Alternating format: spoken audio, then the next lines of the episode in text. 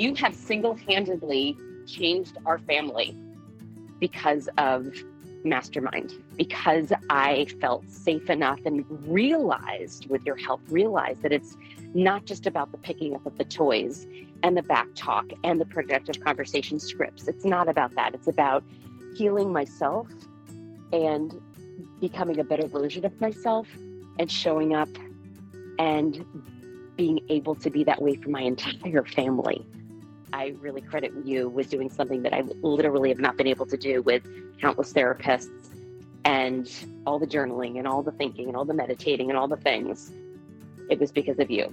So thank you for helping heal what I thought was unhealable.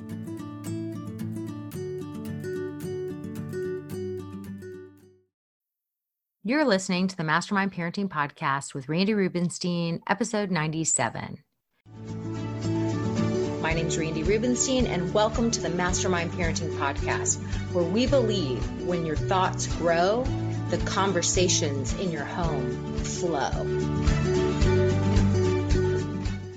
I'm super excited to dive into today's topic, but before we do, here's a quick word from our sponsor. Today's episode is brought to you by the Mastermind Parenting Membership, our exclusive private year long mastermind. In the mastermind, you're going to find a tribe of smart, determined, and sometimes even slightly rebellious parents who all happen to have something in common. We all have at least one strong willed kid. We're a group of trailblazers. We believe that everything's figure outable. We learn how to laugh more and yell way less. We solve problems. We have productive combos instead of lectures that always fall on deaf ears anyway, as you guys know. We're a group of action takers. We don't allow ourselves to stay stuck living in a home that feels like we're walking on eggshells. Life's too short for that.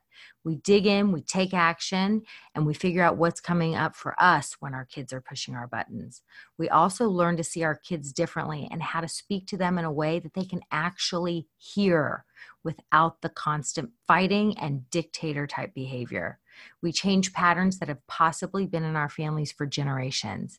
We become the happy, problem solving parents and people we hope our kids will grow up to be because you can't teach what you don't have. You got to do it first, guys.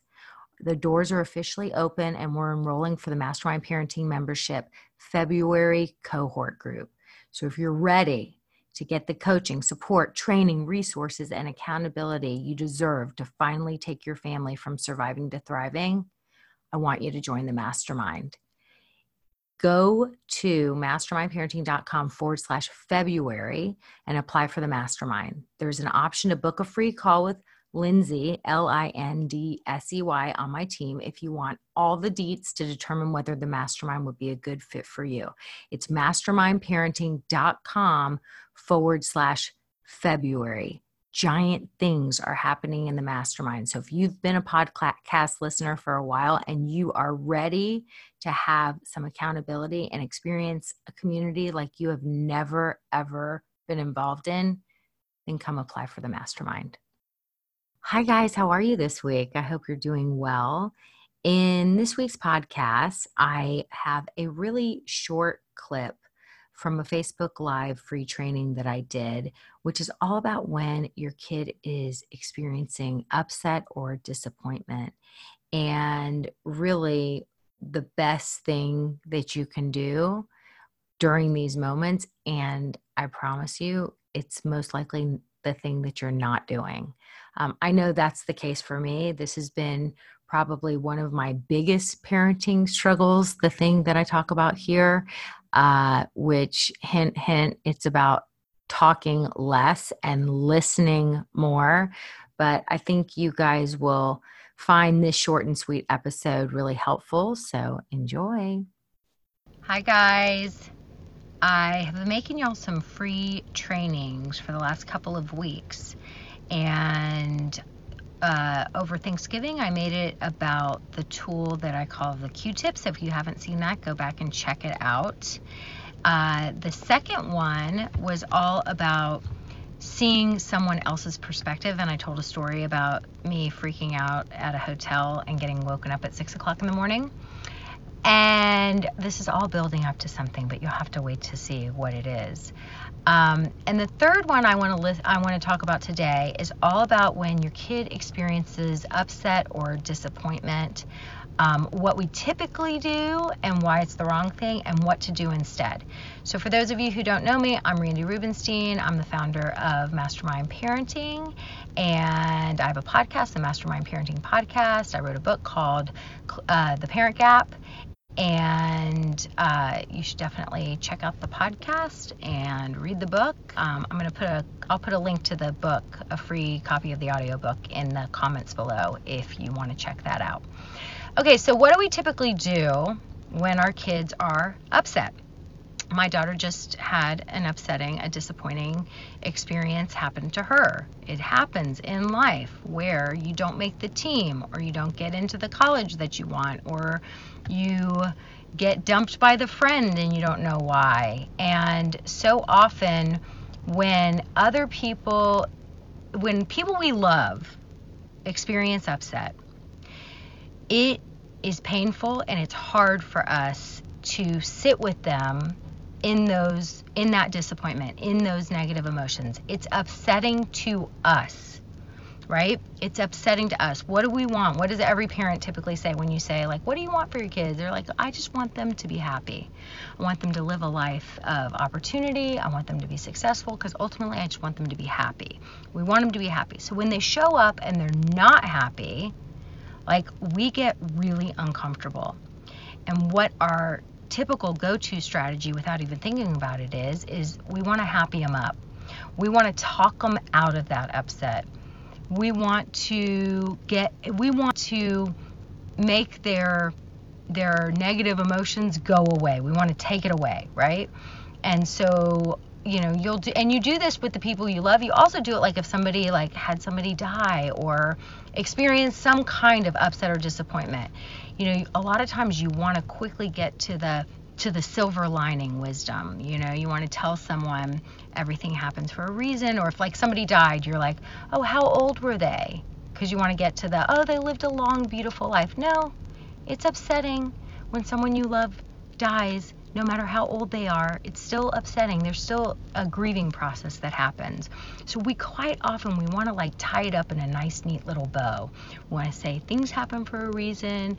We want to talk about the bigger lesson. We want to move that person through the grieving or the upset or the disappointment more quickly than they probably want to be moved through it.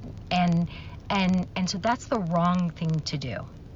The thing to do is I want y'all to imagine like like I'm holding my phone. So, like duct taping your lips. The best thing you can do is to do what a lot of people call hold space. You just sort of get quiet and you literally say almost nothing. If you have to say something, you do what therapists do, which is um, active listening, and that's kind of like the technical term for it. But don't say, like, how does that make you feel, like a therapist would. You're just going to sort of like mirror whatever they say. So if they are talking, you're like, you know, if it's a kid that that didn't get into the college they wanted, then you're like, ugh, sucks.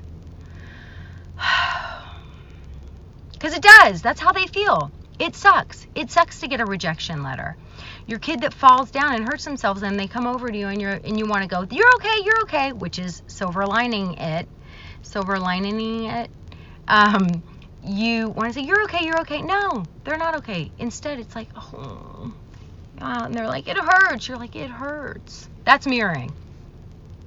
Ow, it hurts. It hurts. It really hurts. Okay? That's mirroring. And you can just give a hug. You can just hold space. You can just get quiet. You can just let them know you're there. You can allow them to sit with that upset and disappointment because really no one wants to be happied up when they're going through it. They just want to know that you're there for them. Like sitting and just holding space for someone and being there with them with the negative emotion, which is super uncomfortable for us, is extremely unselfish. It's actually quite selfish to try and happy them up, to try and move them from that state to the next state. Like, allow them to just be human and have the process to be upset. And when you do that, it's super generous. The other person feels it, they feel seen, heard, valued, appreciated, loved. It's a beautiful thing. So that's my tip for today. Literally, what is it? STFU. when someone you love is going through upset, the best thing you can do is to be there with them and say very little and just be there with them in their upset. Just be quiet. Just hold space. Just show up in a supportive way. So um, that's what I've got will put the in the comments below. I'll put a link to my book if you want to download a free copy. Okay, you guys have a great weekend. Bye. Have you read my book, The Parent Gap? Have you listened to my book, The Parent Gap? I doubt you've listened because my publisher hasn't released it yet on Audible. However, I have the audio version of The Parent Gap that I would love to send to you.